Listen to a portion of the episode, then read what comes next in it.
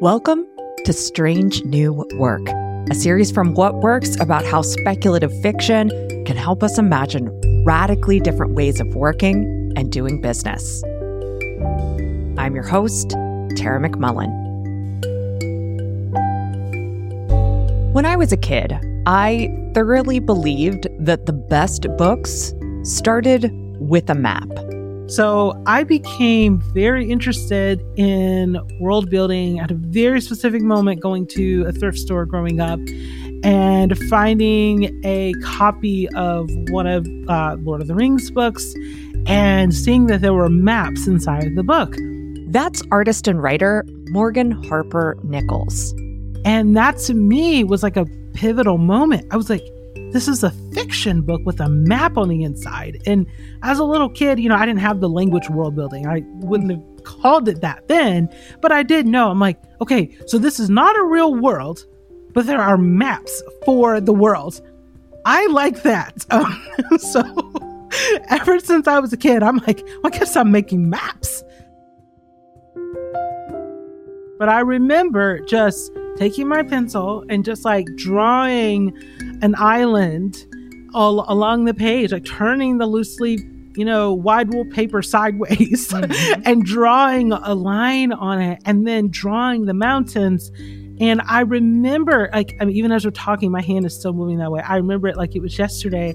I remember how natural it just felt to just draw this where the rivers are, where the mountains were, it was a different process. Now I love writing stories, but it was a different process than that because I wasn't I didn't feel as much of like, okay, well this character's got to do that. This world building can be complex, of course, but you know, I was like 7 or 8 years old. I don't remember how young I was. I was pretty young, and I just remember how free I felt to just map that out.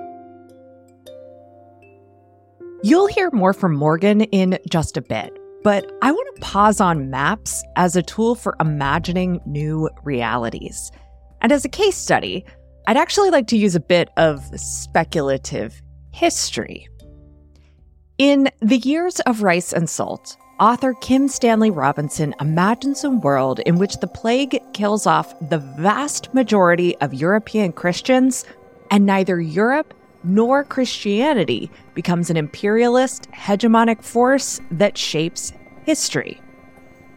The novel follows, instead, the rise of Chinese, Indian, and Islamic societies, including an eventual crossing of the Pacific to get to the west coast of a continent they call Yingzhou.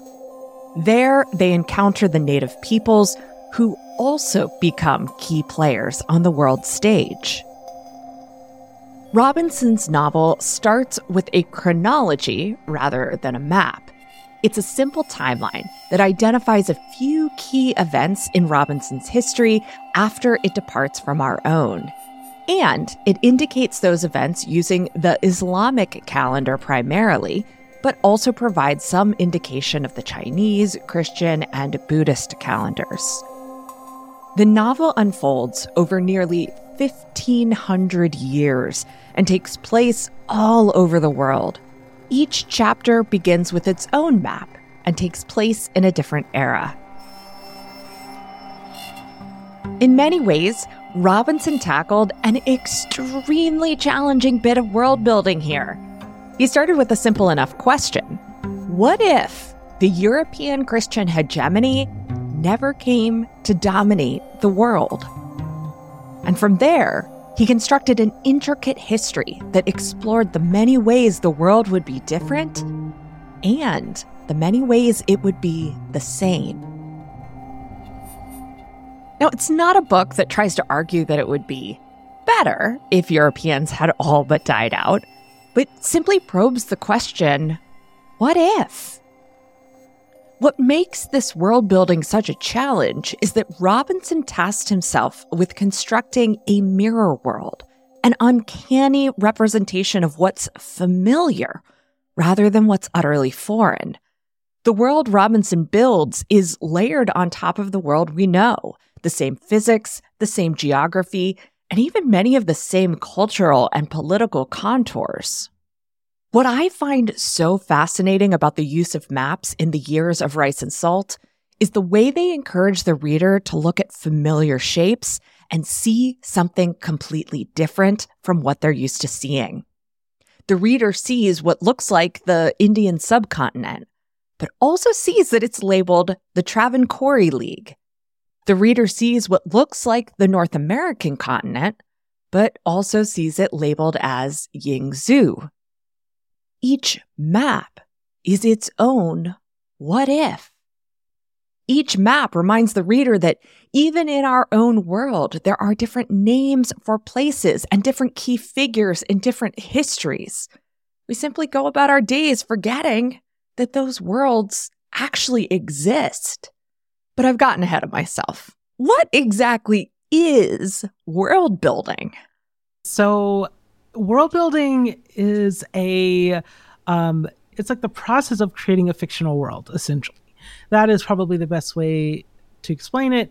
And you, if you've ever heard of Narnia or you know any kind of fictional world, like every author or writer or video game builder approaches it differently, but to some degree, that is that that writer or those writers creating the history and geography and you call it like all of the the lore it, eh, what what are the characters the beings like like it's all of those kind of rules of the land or rules of the world behind the scenes in a recent episode of Apple TV's Foundation, an adaptation of Isaac Asimov's novel of the same name, two characters get curious about what happened to all the human form robots.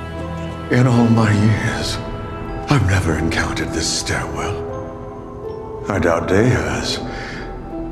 I wonder if any of us have.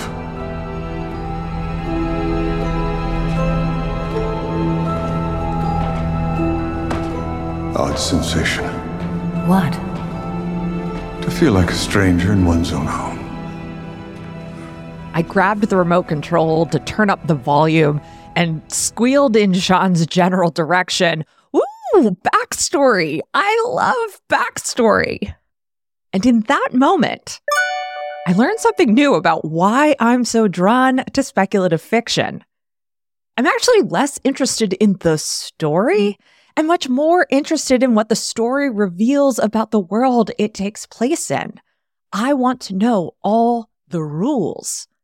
I want to know the history, the politics, the culture, and the religion, and how each informs the story's many elements. It's no surprise, really. I should have seen it a lot sooner. I approach speculative fiction in the same way I approach the quote unquote real world. Real world building, such as, you know, Lord of the Rings, that's Tolkien. He's like, you know, grandfather of world building. And then in a modern sense, you have N.K. Jemisin, another amazing world builder. And I just respect the great world builders of the world. I'm like, oh, I'm not really a real one. However, after I received my autism and ADHD and sensory processing disorder diagnosis, it was then that I realized that the worlds that I had been building was so much more than just a creative practice. And it was a way of me being able to imagine what a world could be like where I felt like I belonged.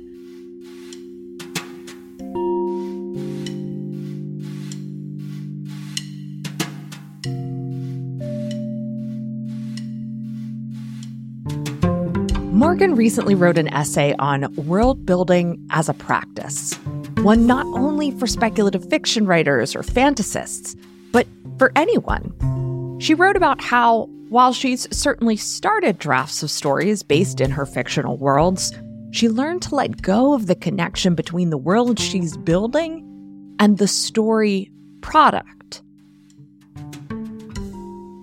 Well, that was one of the things from your from your essay that really stood out to me was this idea of just making world after world after world without yes. feeling the need to like write a whole novel or a yes. whole trilogy or series yes. of novels after you did yeah. it. Mm-hmm. And to me, mm-hmm. that was just like a really liberating idea that this could be a practice in and of yeah. itself. Um, something that came to me while you were kind of describing that is I'm wondering if there's something about maybe the way the autistic brain can work that sees the sort of the ways that our world is a construction, just the mm. way any other constructed world is, yeah. that maybe makes that process feel a little more um, engaging or involving or just interesting to us. Does that resonate with you? Absolutely. Yes. Okay. I have been whew, I have been like analyzing my whole life now and I've been thinking about that because I was like, you know what? Maybe the reason why I was so drawn to it was because I was picking up on everyone else is making up rules. So I need a space to make up rules too. Like I have to spend my whole day following everyone else's social rules mm-hmm. about how loud your, or quiet your voice could be. Like I was always told I was talking too quiet, but I'm like, well, I hear you all getting on all the kids for being too loud. I, can someone show me where the board is, where or we can go measure the volume of our voice, you know? And it was like, oh, you're being too quiet. Speak up. I'm like, well, you speak up. Like there's like decibels. Like, can y'all just be clear and stop having all these hidden rules? Like, I felt like childhood was just filled with like all these hidden rules about how to just exist. Um, and you know, the older I feel like the older I got, it was like, okay, yeah, there's the safety rules, like don't put your hand on the hot stove. But then like some of these rules, y'all, they just seem a little ridiculous. Like again, like the whole the inside voice. I'm like, can you clarify? Okay, so at this point, you might be starting to wonder what world building has to do with the future of work. And it's simple, really.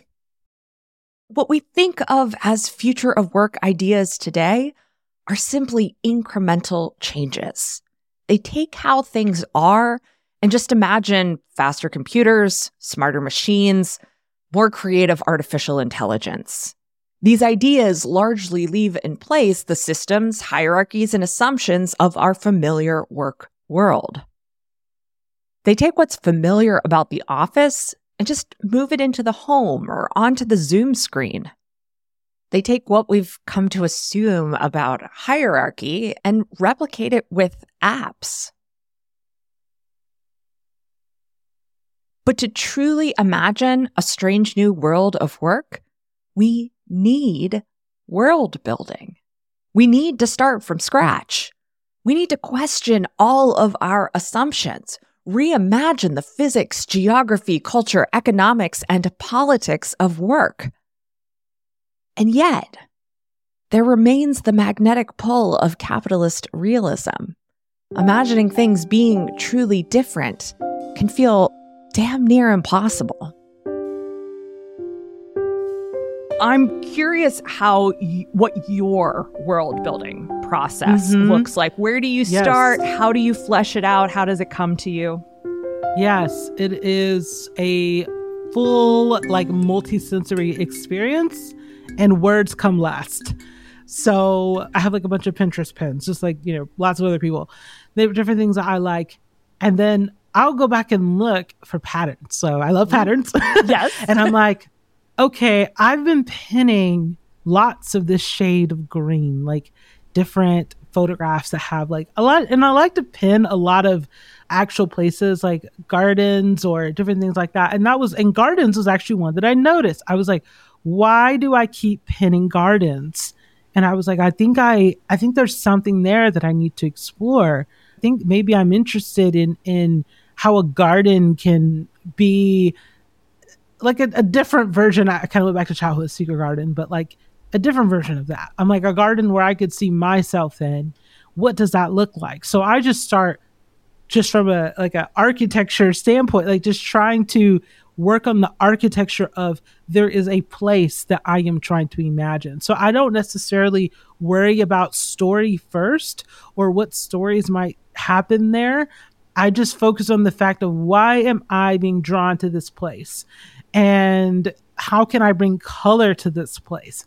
And then I literally, and this is where my my poetry ends up kind of like sneaking up to the surface from this process, because I spend so much time in building that place that I start to like hear the message of that place and like how I would want to feel in that place if I were there, what I might be thinking about. So in the fiction that I have written, I spend a lot of time on like characters' inner thoughts and just the complexities of that and, and internal struggle. I, I love to spend a lot of time on that because that reflects my own experience of just like having so much internal struggle and not having an outlet for it. So yeah, that's where I spend most of my time is like just thinking about a place that just seems like a place that I want to spend time with. And then from there, I start to see like, well, what other things does it connect to? And mm-hmm. does this place have a history? Um, and it's different every time. And the way I keep up with it all is I use a lot of different apps. Right now, I've been using Notion quite a bit to start to kind of make a wiki out of all of my ideas that I've had and just put it all together. And I'm realizing that I've actually been more strategic than I than I thought. Like for a while, I was like, oh yeah, I'm just kind of getting things started. But now that I'm going through like all my notes and all, I'm like, oh no, I I I've been building like a whole universe all these years. I think the biggest word that I can kind of use to tie it all together is just a dream, like a dream of what kind of world I would like to see. And yes, I might not have a physical world where there are lavender glass flowers, but what is it about that lavender glass flower that is reflective of something that I would like to experience in the real world? So, world building is a useful skill in imagining how whole systems can be different, including the institution of work. But world building is also a useful skill for considering how we can create situations that better meet our needs. World building encourages us to view the smallest details of our lives and our work as opportunities to get creative, to choose something that works better for us.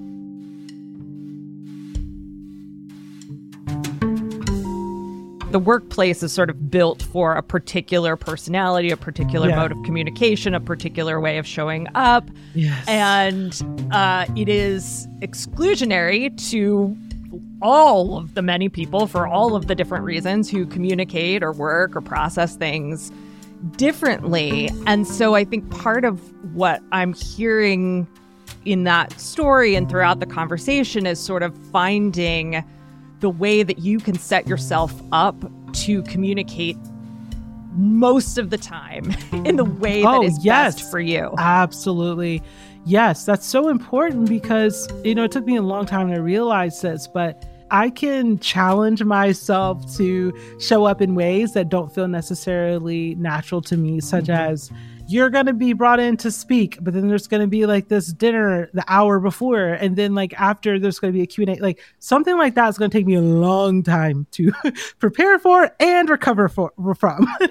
so you know, years ago, I was like, well, that's what everyone everyone's doing these kinds of things. So I got to do this. I got to make my life about this. And I would just wear myself out. My physical body was immensely impacted by that. My mental health was impacted by that. Like my finances, because it stressed me out. I didn't have time to do other things I needed to do.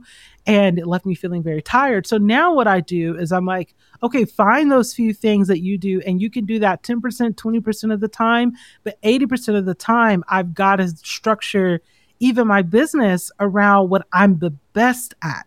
And what I found that I'm the best at is I'm really good at color palettes. I'm really good at putting collections together. I'm really good at saying like, "Oh no, that that that sun is too orange. It needs a little bit of pink behind it." And those are the kind of things that are important to product design. They're important yeah. to, you know, like a lot of the like kind of more I do less art licensing. So a lot of the projects and things I've been involved with, that really comes in handy there. I can sit there. I am the kind of person I can have an hour long meeting about the shade of gold that they were going to use that's me, you know? But it's like you asked me to do an hour long informal luncheon. I can't do anything else for the rest of the week. so, so I am learning more and more like, well, what are those specific things?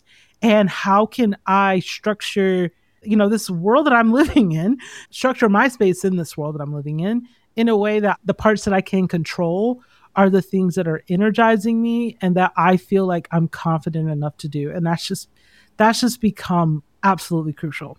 I am sure that you have opportunities coming out the wazoo uh, for all sorts of different kinds of projects. Have you developed a system for yourself around either or both saying yes and no or kind of negotiating into like I hear you're asking for this, this, and this. I can't do the first two things, but I can definitely do the third thing, and maybe mm-hmm. I can do this thing over here. Can you talk to me about that process? Oh, absolutely. I used to think that this kind of thinking was selfish. I used to think that what I'm about to say, like, no, that's selfish.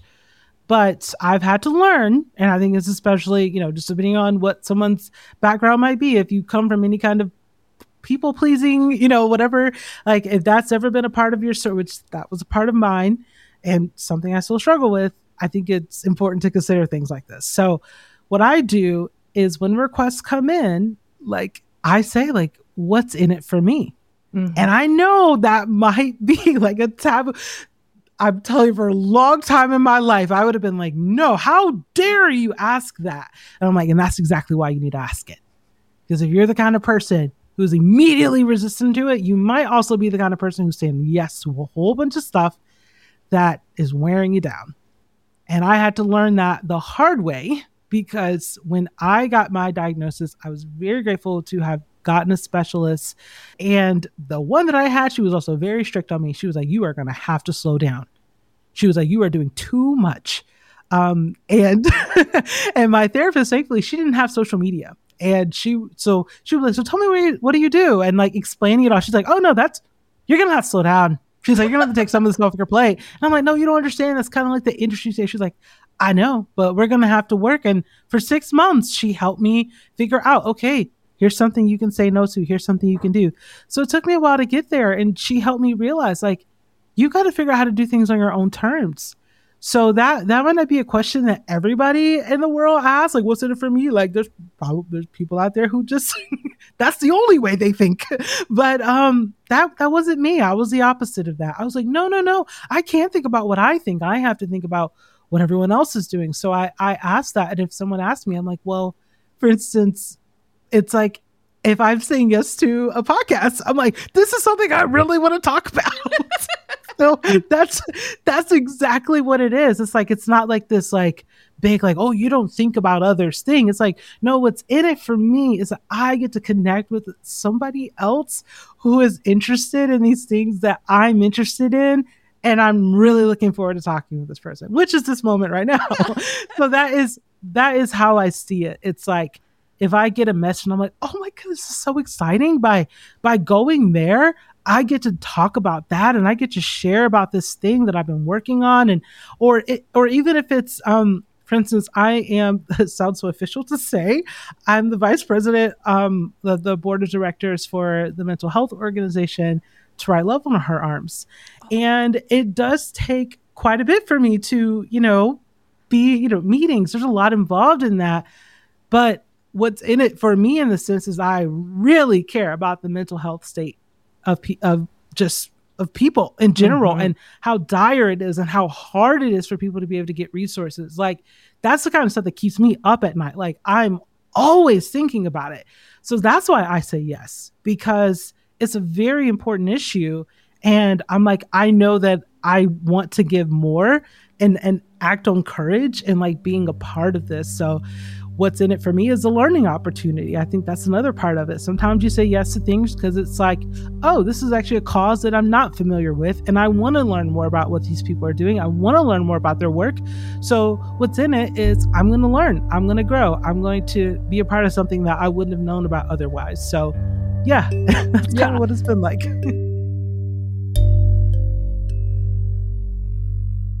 World building is a creative practice a meditative practice, a systemic and structural practice. And it's also a practice we can use to think up all sorts of alternative ways forward when the usual expectations or assumptions don't work for us. World building is a way we can reimagine work on an institutional, cultural, or economic level. But it's also a way we can reimagine a project a workday, or even an individual task.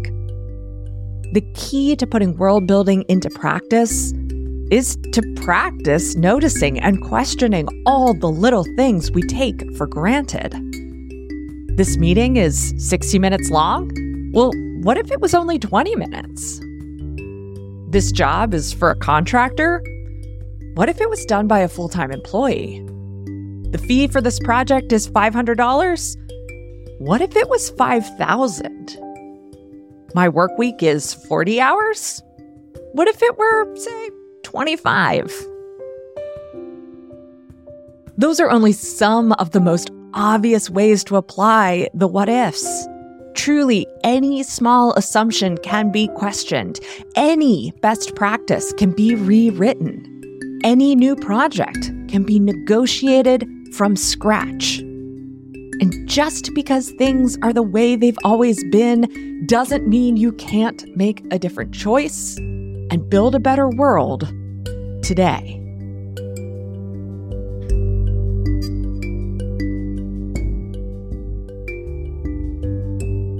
Huge thanks to Morgan Harper Nichols for sharing her world building practice with me. You can find her work on Substack, on her wildly popular Instagram account, or at morganharpernichols.com. Next week's episode of Strange New Work is about time. How does work change when we embrace much much longer time frames. What happens when we trust that there's enough time to practice our values in the way we work or do business?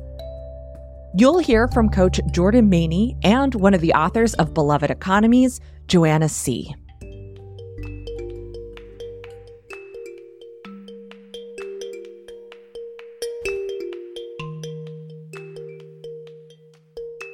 Every episode of What Works is also published in essay form in my newsletter.